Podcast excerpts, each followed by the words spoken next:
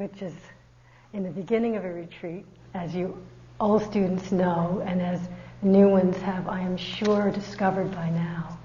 There are several very strong, very familiar emotional energies that arise in our experience. And although they're impermanent, our experience doesn't seem to indicate that sometimes in the beginning of a retreat. These five emotions or energies that the, in the Buddha called them the five hindrances. And I just want to talk some about them tonight.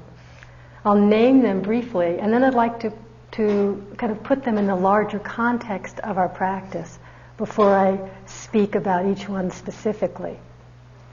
So these five very powerful energies and very common ones that can take over our experience, especially in the first days of a retreat, are the energy of wanting, of craving something, the flip side of that, aversion, anger, hatred, rage, or fear. The third one, which has been mentioned a lot already here, sleepiness, the formal English name is sloth and torpor, which is just so perfect. The fourth energy is that of restlessness, physical restlessness, and mental agitation or worry. And the fifth one, which usually comes along with any of the others, is doubt. So, before I go into them specifically, I'd like to put, talk a little bit about the larger context of why are we here? What's the purpose of meditation? And basically, why do we come and sit and walk in order, it seems, to experience the most unpleasant and difficult inner circumstances possible? What's the point? The Dalai Lama said once mm, at a conference I was at, he said that it's crucial to investigate what the true nature of happiness is, what the true source of peace is, so that we can develop a peace that will last. Through inner peace, genuine world peace can be achieved. In this, the importance of individual responsibility is quite clear. Peace must first be discovered within ourselves, and then gradually it will expand to include our family, our community, and the whole planet. To me, that's the very real purpose of this practice of meditation. To discover the fact that peace is already here within ourselves, within our experience at the present moment. That peace is a manifestation of our true nature from which we're never separated. But somehow, somewhere, we don't know how to recognize this. We seem to have lost touch with it. We don't know how to pay attention in the correct way to recognize what is true. We keep getting distracted, confused. We kind of look in the wrong place, identify with the wrong things. This is from Chinul, who was the person who brought Zen to Korea. He says, It's tragic. People do not recognize that their own minds are the true Buddhas. They do not recognize that their own natures are the true Dharma. They want to search for the Dharma, yet they still look far away for holy ones. They want to search for the Buddha, yet they will not observe their own minds. I hope that you who cultivate the path will never search outside the nature of the mind, of the heart, is unstained. It is originally whole and complete in itself. That's us he's talking about. That the original state of our mind and heart is unstained. It's whole and complete in itself.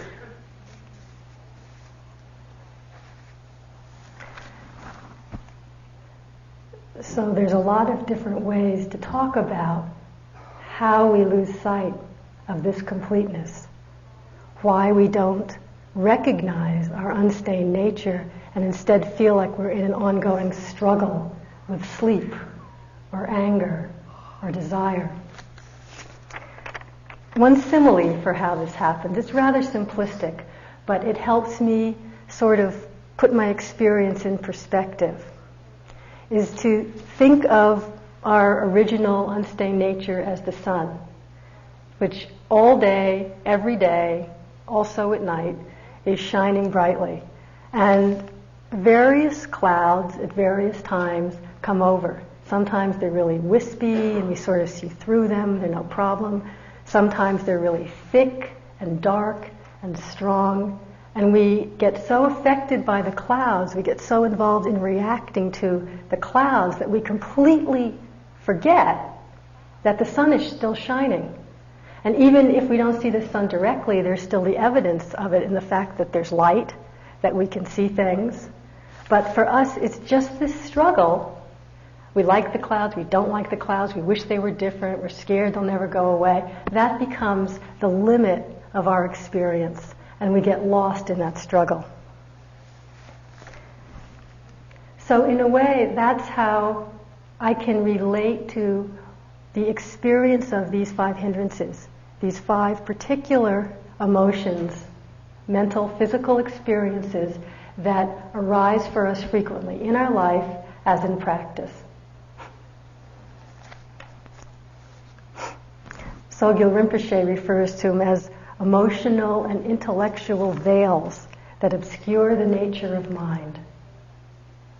And so I see in a large way our practice here, our practice of meditation, is cultivating a non distractibility of mind so that we can recognize and understand these veils, these clouds, for just what they are.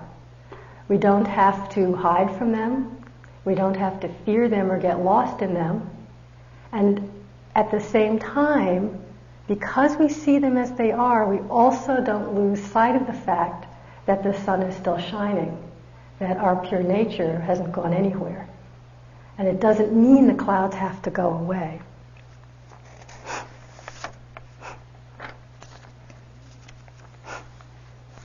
And the other thing that I really like about the way this process of investigation, of learning to see what's really true, works, is that quite literally for me, the actual presence of one of these torments of the mind or disturbances of the heart. I like those better than hindrances. Um, actually, they don't have to be hindrances because when one of them is present and there is the interest, the curiosity, and the non distractibility of mind to really see it for what it is, it actually becomes our avenue in to clarity, to understanding that often the presence of one of these difficult states can be the catalyst, so to speak, for a moment of awakening, of seeing clearly what's true. I'll give a very simple example how this can work. It's not, you know, big lights going off. It's just very ordinary experiences. The other night, um, as I was in bed and I was not asleep yet, and for some reason, uh, fear just arose in my experience. And that's one of the things about these energies, they're not personal.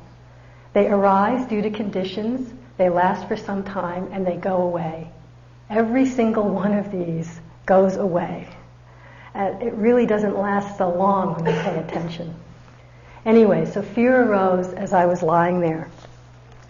And it was a, it was a really great chance on reflection afterwards to observe both how we get lost in these experiences, how they cloud our perception of reality, and also how the ability to be fully present with it as it is opens up a whole other possibility. So at first there was this sensation of fear, and I got lost in it. And when we're lost in these emotions, they cloud how we perceive our reality until it kind of fills up the whole screen. So I was lying there, and there was this fear which I was aware of, and there was a sound which I jumped, and immediately I said, "My God, a gunshot! I wonder what's going on." You know, it went into this hole.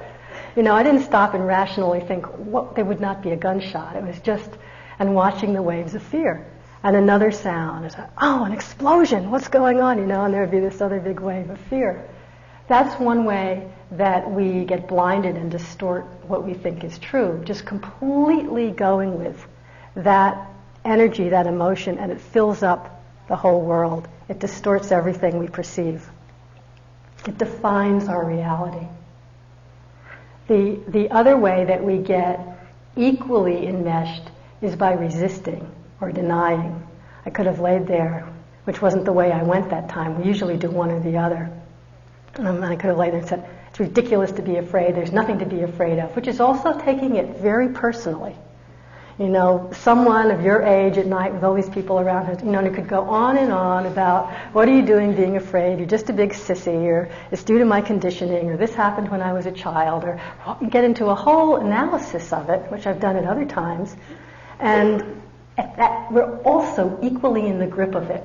It's just as much filling up the screen. Both of these ways of reacting, of really going for it or denying and pushing it away, keep us identified. And also, incidentally, sort of empower the emotion so that it really starts rolling along. And it's how we usually deal because it's very deeply conditioned in us. It's a deep force of habit to either resist and deny, take it personally, or get really lost in it. And that's how we suffer. That's how we're blinded. Now this it was kind of going back and forth because after the sound, oh, it's a gunshot, oh, what's going on? I again recognized fear, and as I'll describe as we go along, what we do is take our mindful attention and simply turn it on the experience of fear itself, without analyzing, without questioning, without judging it, simply being with fear. Feel it in the body, explore the thoughts that come, but come back and just be with the fear. And it's so interesting, just being directly with the bare experience itself without expectation. It suddenly opens up into a really clear space. And without looking, my mind, oh, that sound was just a cabinet slamming in the next bathroom. And then suddenly the mind would clear up and, oh, that was just the bath water running in the bathroom in the apartment behind me. It's in that space of directly being with the experience clarity opens up by itself. It comes on its own. And it's so clear it's not personal. There's one Indian teacher is describing it. I think it's such a perfect description of how this distorts reality. We miss the real by lack of attention, and we create the unreal by excess of imagination. It's kind of shocking how much this is what's going on. In seeing things just as they are, the willingness to simply be present in the midst of experience, a natural peace can emerge, even though the experience might still be going on. For instance, the nature of fear is fearful. I mean, fear is never going to feel happy. The nature of fear is fearful. But even in the midst of that, when there's a calm presence, there can be this opening into seeing, oh, the picture's really much, much wider. And even though fears are rising, there's a huge space of emptiness and calmness around it, or within it, or however you might happen to experience it. This just a little example, though, of how mindfulness, the power of the attitude of okayness and patience and curiosity that James spoke of last night, can transform what is a, a difficult or confusing experience into one that has the potential for opening us to reconnect with what is true.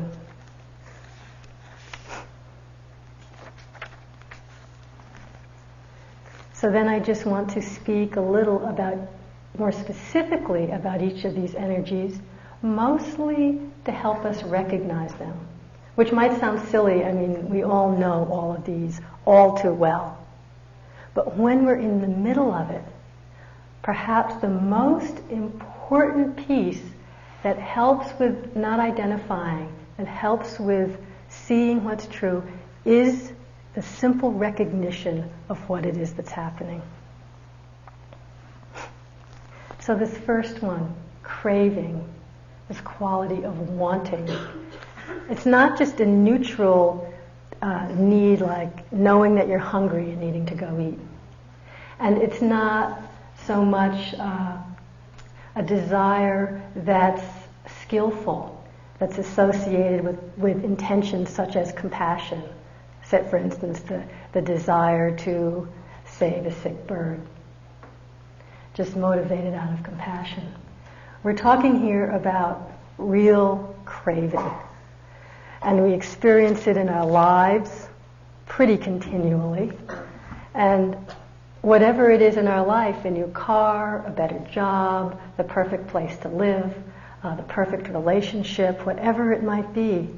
What's interesting is when we come on retreat, the same quality of craving, the same degree of energy can go into trying to find the perfect sitting position, the perfect chair or the perfect zafu.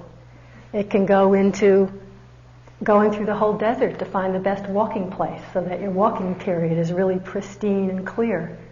And we can suffer enormously. It doesn't matter what the object is. It's this quality of sort of obsessive craving.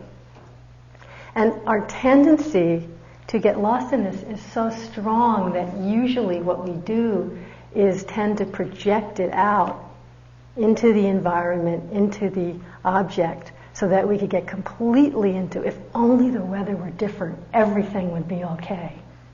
Well, the weather changed today. How long was everything okay? It, it just isn't where peace lies. And in our continuing to project the energy out and be looking to different objects to give us that peace, we just keep on going, keep on going. Well, okay, now it's warm, but something else comes up.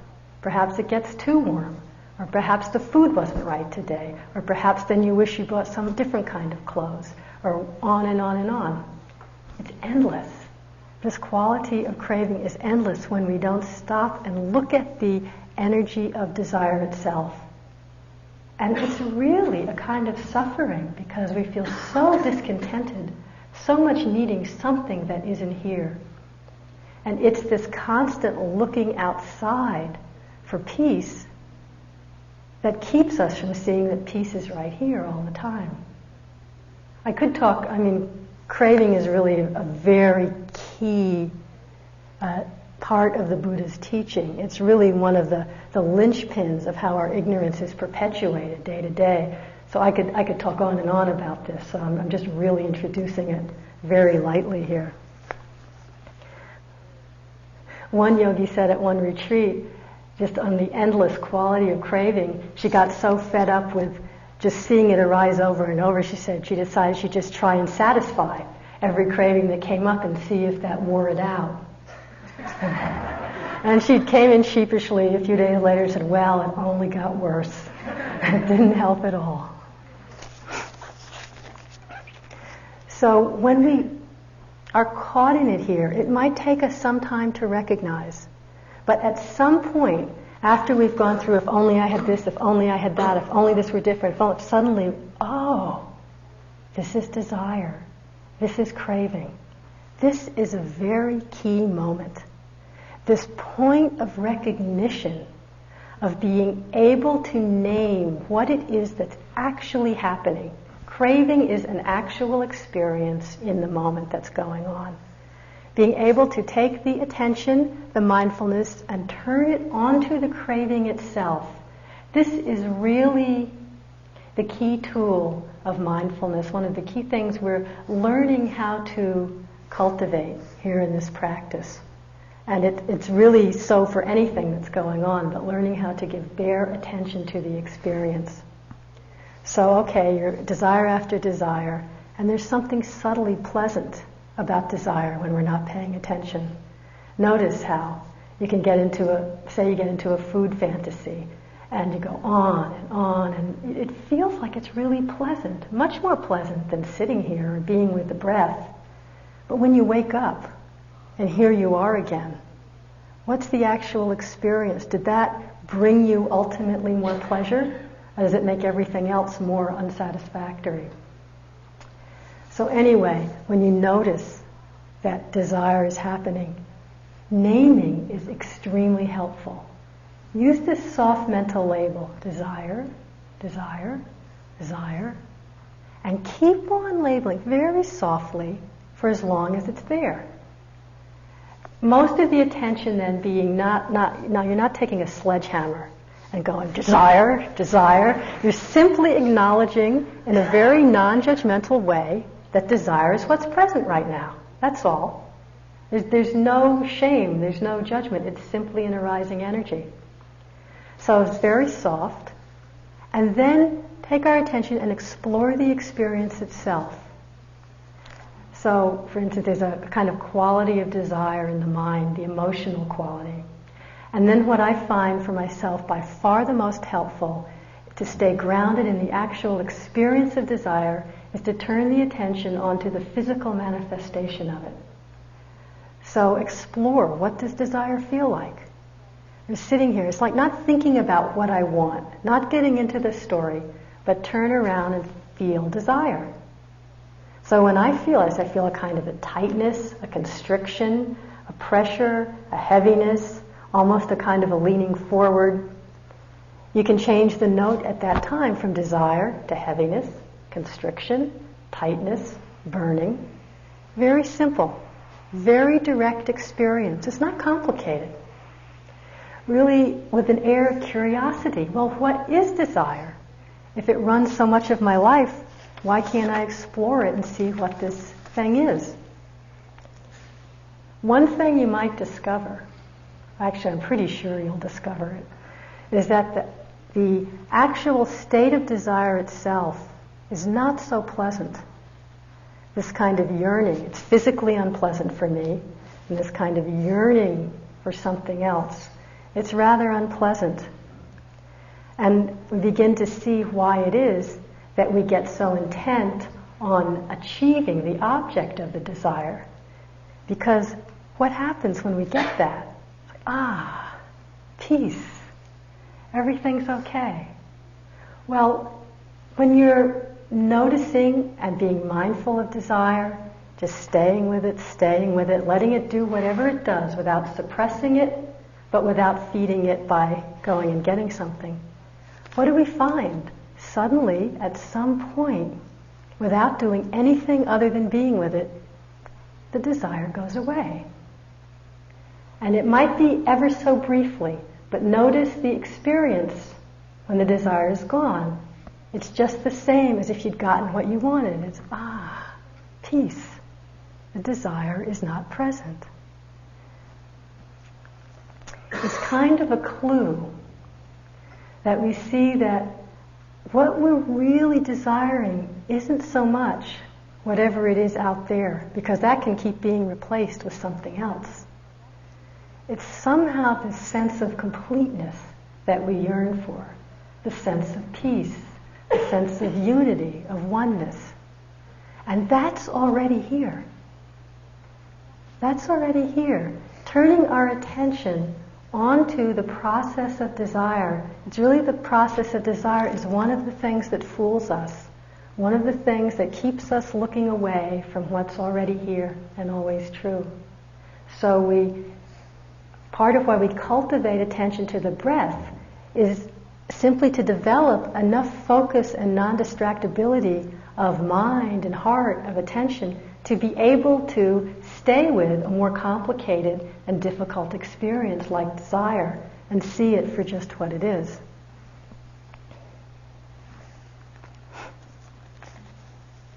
It's really fascinating, the process. And it might sound complex, but we'll all have plenty of time to explore it and to see how it, how it works and just what is the experience of desire for you. Don't take my word for it, but really look and see for yourself.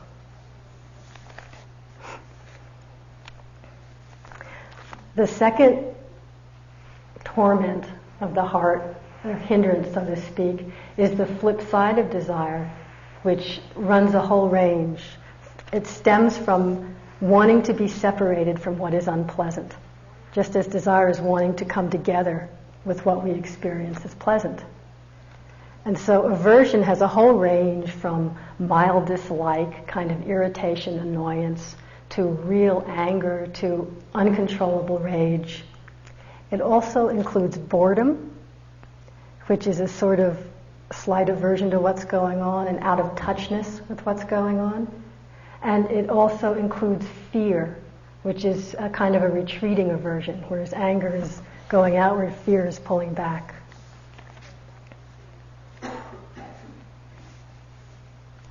When we begin to see how aversion manifests or anger or fear in our experience, it can, it's pretty obvious that it's unpleasant.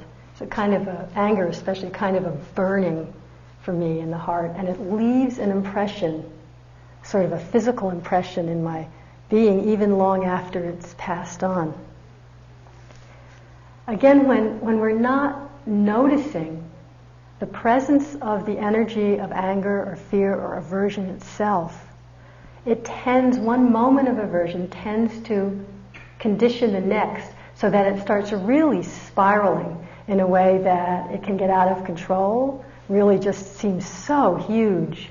Or again, we can project it outwards onto our experience and where what's really happening is just the arising of aversion in the mind what we experience is that everything that comes into our experience is disgusting and aversive. And if we really think that's true, it leads to a lot of suffering. I know once, one retreat I was on, I saw this very clearly. I was sitting in the dining room, and I thought, and this is what's so tricky, I thought I was really calm and clear. And just that somehow everyone who walked by was somehow you know, sloppy or unmindful or, you know, making a lot of noise or really, you know, wearing a stupid outfit or showing off their slow walking or something. And these were friends of mine. I mean, I knew all these people. And it took like 10 or 15 minutes of this before I saw, oh, I guess this is aversion. And at that point, the, the willingness to like shift the attention from what was wrong with everybody who came by to oh, the experience of aversion. In some ways, it's a huge relief just to know what's really going on. It isn't pleasant, again, as with desire, the experience of anger and aversion just in our own mental physical process isn't pleasant.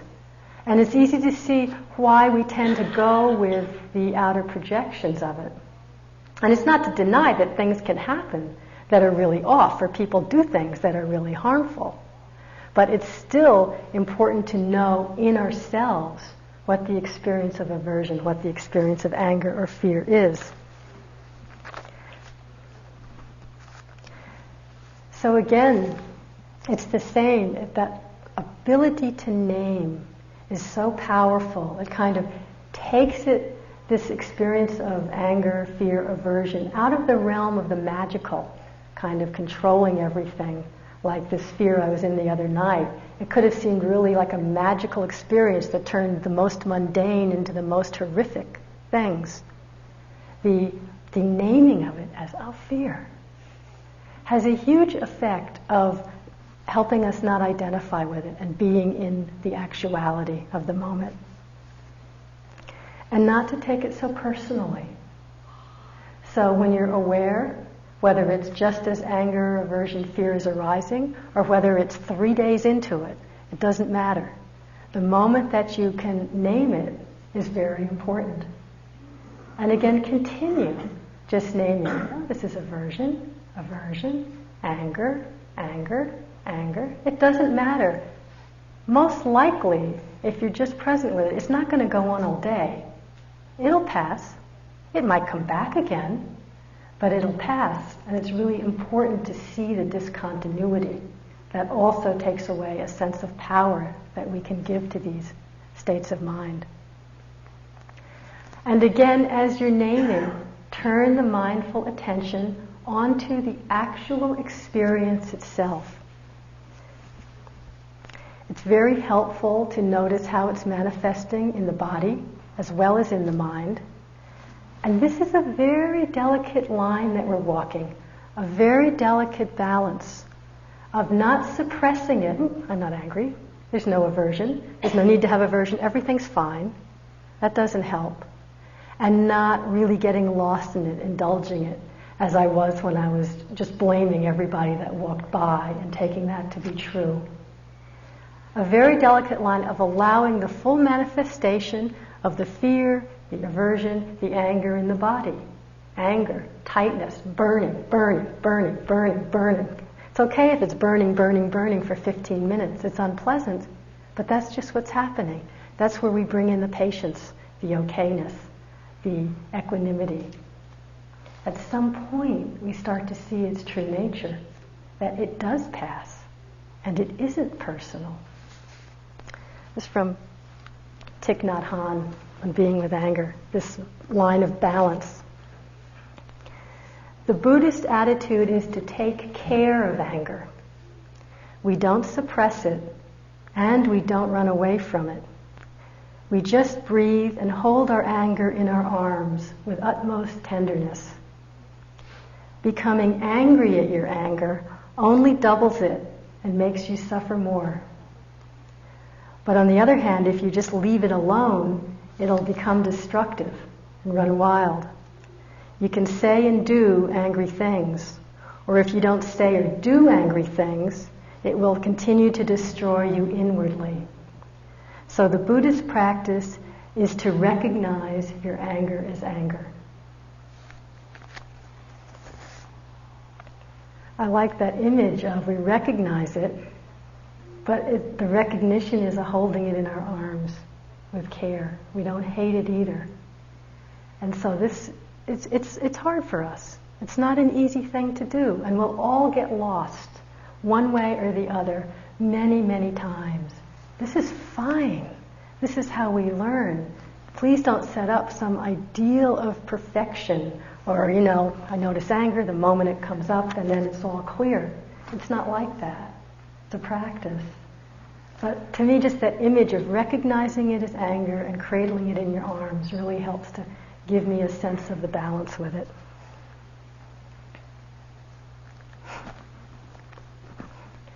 When we're exploring anger, fear, desire, any of these emotions in this way, what I find is that it begins to open up a huge space around them so that we no longer need to fear their arisal. I know there's times I've kind of been on a retreat kind of living in dread, you know, that aversion is going to come back. It's so pleasant now that it's gone. But this learning to just be with it as it is can open up a, a huge space where we don't have to be so controlled by these energies and we don't so much have to fear their presence, but they can rather be a signal for us to pay attention and wake up. Without that, they do really tend to control our experience, even in little ways. A, a friend of mine was telling me the other day that he'd been in like a fast food restaurant getting something and had a little interaction with the man in front of him, and the man, pretty mild, but the man clearly got very irritated at him. And, and then later, as he walked out, out, you know how sometimes you go to these places where you're putting in the ketchup and the cream in your coffee, and he just walked by at a distance, and this man caught sight of him. And just the sight of him got him so upset, he spilled his coffee. You know, just so irritated. It's like, you know, what's really going on? If we had the ability at that time of the first irritation to simply be with the anger, we don't have to keep on letting it be re, uh, re-energized in us from every sight, every sound. I mean, it might be unpleasant, but it's workable. Okay, so sloth and torpor, the third one. I know a lot of you are quite familiar with this by now. It's, it's of course the falling asleep syndrome, whether you're on the zafu or walking. It's also the kind of dreamy, hypnagogic state that you can get into that sometimes is very pleasant and seductive. Often it's you know, much more easy to kind of dream your way through the sitting, or it can even feel like a sort of a clear space. And it's, it's much more pleasant than kind of coming back to the breath or the body. Um, one of our teachers, Pandita, describes sloth and torpor as like congealed butter. You know, the mind is like congealed butter. It just has no flexibility.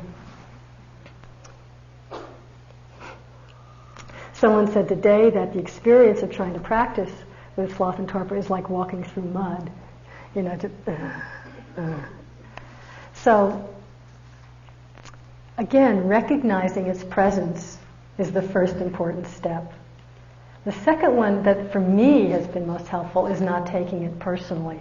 I've, it took me years and years and years not to take sloth and torpor personally, as if it was somehow a sign of a deep personal failing, you know, that sleepiness arose in the meditation, or it wasn't crystal clear. And saying it, it sounds crazy, but I, I know I'm not the only one from talking to people. I, I know people who've gone through, like on a three month course, literally weeks of deep inner torment because sleepiness was arising. So it, it's really interesting to look at our how much we're caught by our reactions to a particular energy. I mean, what is sloth and torpor? It's an imbalance of energy. The energy that we have is always going to fluctuate. We come into a retreat, we've been really buzzy, we're really tired. What do we expect? We're going to sit down and be incredibly crystal clear I mean, everything's a result of conditions. Nothing exists on its own.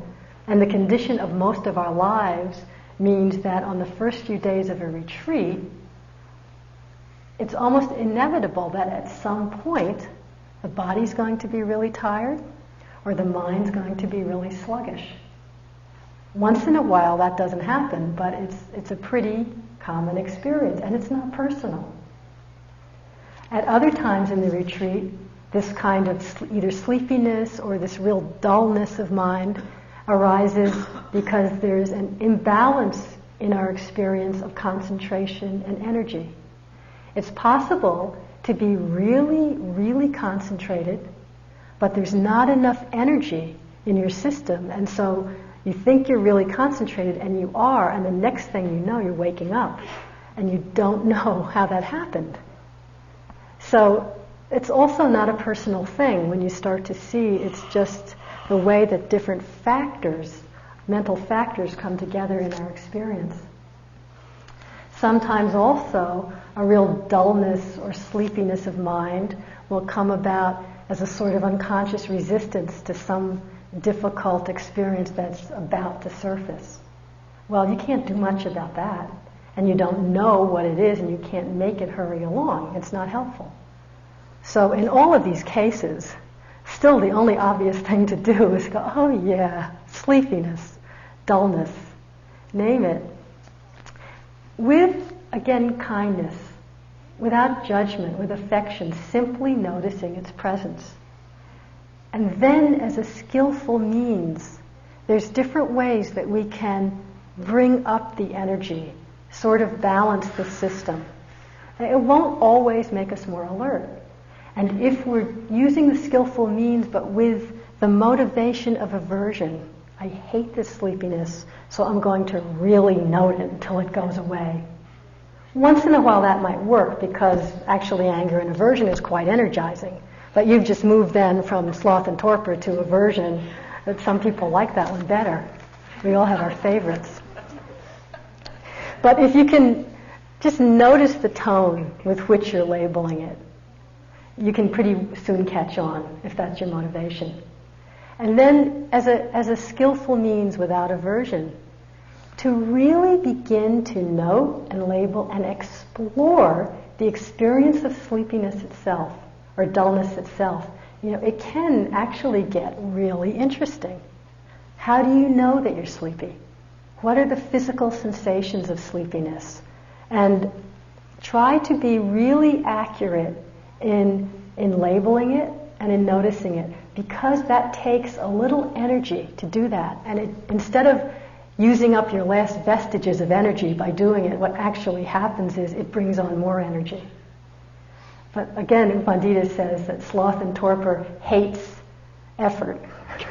you know?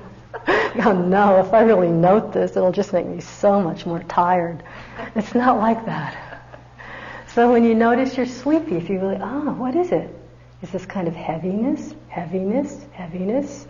You notice a kind of grittiness in the eyes, maybe grittiness, grittiness, dropping, nodding, nodding. And then when you can't note anymore, you know that the mindfulness has faded away again. That's okay, you know. When you wake up, and even if you're only awake for two minutes of that sitting, that's still two minutes of presence. It's better than if you were sleeping the whole time. You know, have to kind of look at the positive side. you can tell I spent a lot of time in sloth and torpor. but actually, I mean, I'm being silly, but actually this real investigation at times brings a real energy into the mind and the mind kind of opens up and the energy comes back. There's times, and it's really quite amazing because one of our problems with these states is that we think they're going to last forever. I mean, when, you, when you're in sloth and torpor, if you know, well, it's going to go away in 15 minutes, we wouldn't really be so upset. But somehow, if you look at what's the assumption underneath my aversion, the assumption is usually this is how I'm going to spend the rest of my life, or at least the rest of this retreat, or even just the rest of this sitting. How about just taking things moment to moment? In this moment, exploring the actual experience of tiredness, of sleepiness, it's not so bad. It might be a little unpleasant, but it's kind of interesting. Just seeing it for what it is. Now, I know that there's times that this is way beyond the pale, and the ability to even make a label of sleepiness is not there because it's way too far gone. Again, without aversion to it, but simply as a way to balance the energy. All the things that we've mentioned before, you can focus a little bit on your posture. Just sit erect, and not in a forced way, as someone else said today, more kind of subtly, feeling your spine, tuning in inside. You can open the eyes, focus them down, not looking around. I found that light, bringing in light, somehow energizes the system. Standing up, something that the Buddha spoke of in one of his discourses, although it hasn't worked for me, is pinching your earlobes. But if the Buddha said it, it must work for some people. If I'm having a long wave of real dullness, I might tend to walk longer because it's often easier to be present in the walking. And again, noticing how and when this mm-hmm. state of dullness and sloth and torpor dissipates, because it will. There's no way it's going to last forever. And often we don't notice the endings of things, or we forget, and like six hours later remember, oh yeah, I was so sleepy this morning. I wonder what happened to that. So simply noticing that things end also helps us experience the fact that it's not ourselves, that it's really quite an impersonal energy. So then the flip side again of this is restlessness in the body, that you just can't sit still, you just want to jump out of your skin and run screaming out of the hall. Or this, the corollary in the mind of just this spinning, circling kind of thinking that's clearly not going anywhere, but the mind is just running at the speed of light and you can't really focus on anything, you can't really settle on anything. It's a most uncomfortable experience. And again, to recognize it for what it is. It doesn't make it go away, it doesn't make it more pleasant, but it really helps us to just be with what is. In the physical, you might notice you're changing posture, you're changing posture, this is wrong and that is wrong. Suddenly just to notice, oh, this is restlessness what it does is really widen the frame So instead of focusing on this particular little pain, that particular little nudge, and this particular discomfort, there's a whole wide sky of consciousness, and within it is all the experience of restlessness, coming and going, coming and going, coming and going. If you really widen, it's almost you can almost imagine doing this, widening your consciousness so that it's as wide as the sky. Within that, the restlessness can arise and pass, arise and pass. It's uncomfortable, but it can come and go. If you try and really focus down physically, you find it can increase the restlessness. Just as you find if you move and keep moving when you're restlessness, what happens is you get more restless. You think if I don't move this leg, I'm going to die. But once you move this leg, then suddenly you have to move that toe, and suddenly you have to move your shoulder, and it just kind of escalates. So sometimes just play with it. Widen, this is for physical restlessness, widening the scope, and just let it all come and go. As Jack likes to say, you know, die of restlessness. Be the first person to die of it, and just see what happens. Chances are you won't die. Now, for mental agitation, this just spinning, spinning, spinning of mind, sometimes it's very helpful to simplify. Don't try and follow every thought and note every thought and you know kind of get to the root of things. You're just exacerbating the restless energy of mind. It can be very helpful to simplify. Just go back to the breath. I know all these thoughts are running around. We know they're there. Just let them run around. Go back to the breath. Sometimes even counting the breath, just from 1 to 10 1 to 10, get very simple, can, can sort of calm us down enough to be there, at least to know that that's what's going on. Again, restlessness is another imbalance of energy. It's like way, way a lot of energy and not enough balanced with concentration and calm.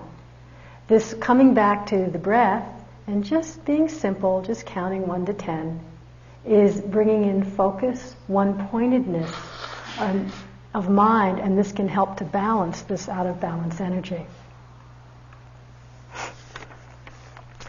And the last one, very interesting quality of mind, is that of doubt. And doubt can be experienced, usually it's thinking, and it often arises from too much thinking. And it leads to more thinking, and so it just escalates itself on endlessly. And usually, it's not that hard to recognize, but we, we often get so caught up in the analyzing that we forget to recognize it. And it manifests just very simply as I can't do this. It's impossible. This is the stupidest thing. This is the wrong time. This is the wrong meditation. These are the wrong people. My back hurts too much. The weather's bad. It's just impossible. Just like that. So it's self doubt, doubt in the meditation, doubt in whatever.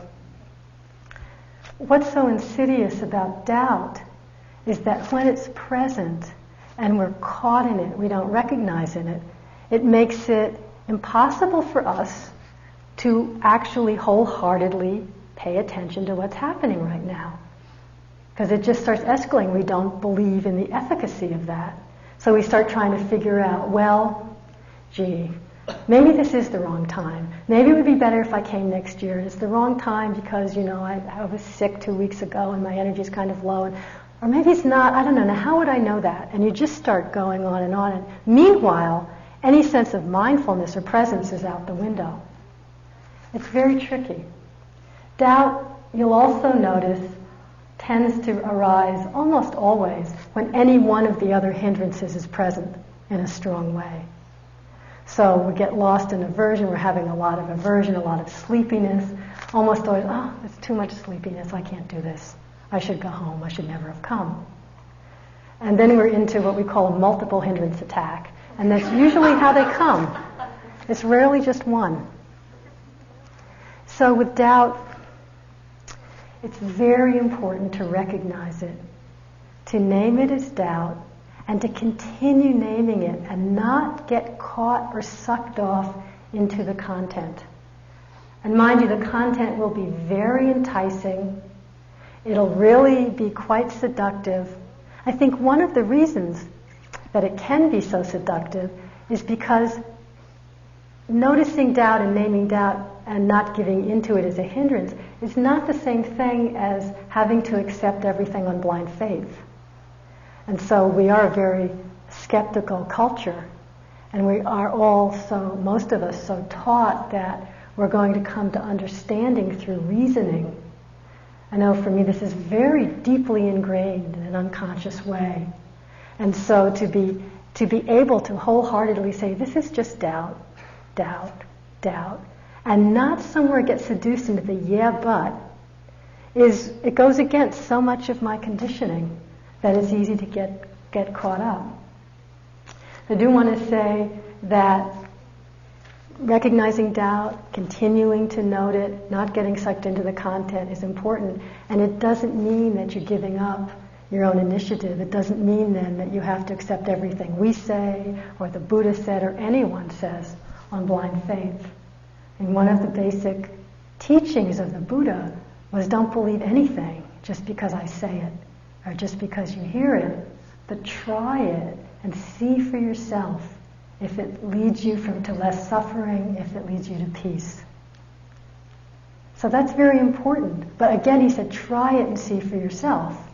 If we're spinning in analyzing, we'll never have the chance to try it.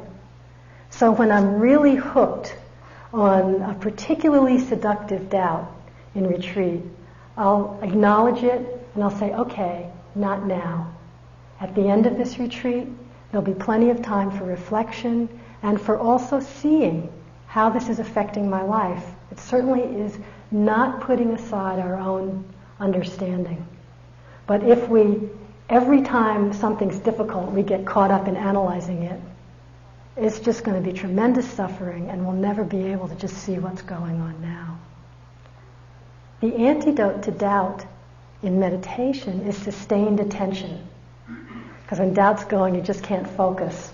So keep on noting doubt, doubt, doubt, doubt, and then really connect with something that's happening. Your breath, a sensation in the body, another emotion, whatever else is arising next. Really notice it, connect with it. And you might find you forgot that doubt was going on. So these are these five energies. I know it's a lot, like talking about them all like this. But the way of working with them all, aside from a few little tricks, you know, for each one, is basically this naming, this affectionate curiosity, just exploring the actual experience of it. And they really do lead us into an opening that helps us see what's true. Mindfulness is a huge ally in this. Thich Nhat Hanh likes to talk about how a rose becomes garbage when you throw it away, but then we use the garbage to make compost and that turns into another rose. And how can you separate any of it out? I, I really feel just in this way, any of these energies can become a vehicle in that moment for our greater understanding, can become a vehicle for awakening to what is true. When we can name them, explore them, have some balance of equanimity with them, and let them come and go and open into what's really happening right now. Often they'll be overwhelming. We'll get really lost, and the mindfulness is not there. I mean, this is okay. These are strong habits of our mind. But more and more often, you'll find that it's not so that you'll be in the middle of some kind of mental rampage of restlessness and suddenly out of nowhere, oh, restlessness. And there's a sense of just really seeing it's physical sensations, mental reactions, emotional overtone coming and going, and it changes. Even within that, there can be the realization that this is not who we are, that there's something much vaster and always present that is not in the least bit affected, that actually is not even separate from the restlessness. We don't have to hate it so much. I, really feel like it's not a mistake that these energies come up so strongly in the beginning of practice. Because if they didn't come up, if we just came and sat in bliss the whole time, well, if it stayed like that for the rest of our life, that would be okay. Since most likely it doesn't or won't, then the fact that these difficult energies come up is really a gift because how else are we going to be able to discover what they really are and that it's not who we are? How else can we discover how we get blinded by desire, by aversion, by restlessness or doubt or sleepiness. How do we get so caught in them that we get so busy fighting them that we forget that peace is accessible right now, that the sun is always shining in our heart, and that we can contact that, that we can recognize that more and more when we don't have to fear difficult or unpleasant experiences that are arising. Just want to read my favorite quotation from Ajahn Sumedho about working with these hindrances. In life, wisdom arises within us when we understand the things we are experiencing here and now. You don't have to do anything special. You don't have to experience all kinds of extreme pain in order to transcend pain. The pain of your ordinary life is enough to be enlightened with.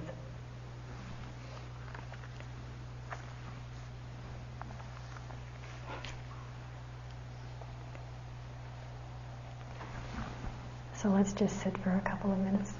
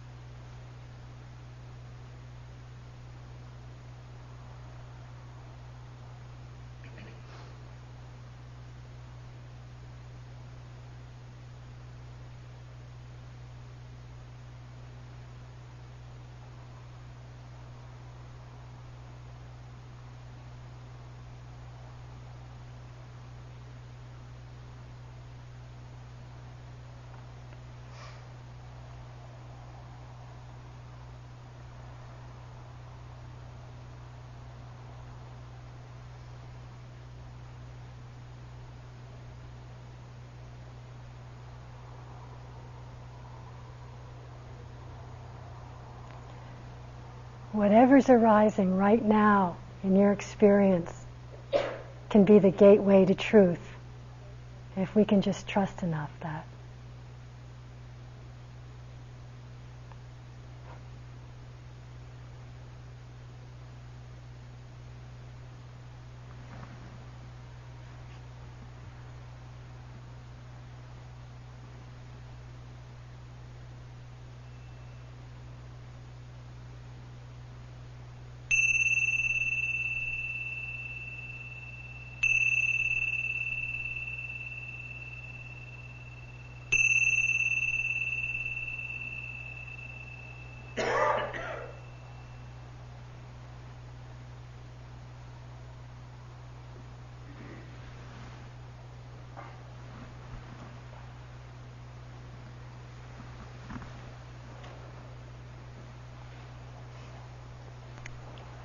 There's about 35 minutes now before the next sitting for walking meditation.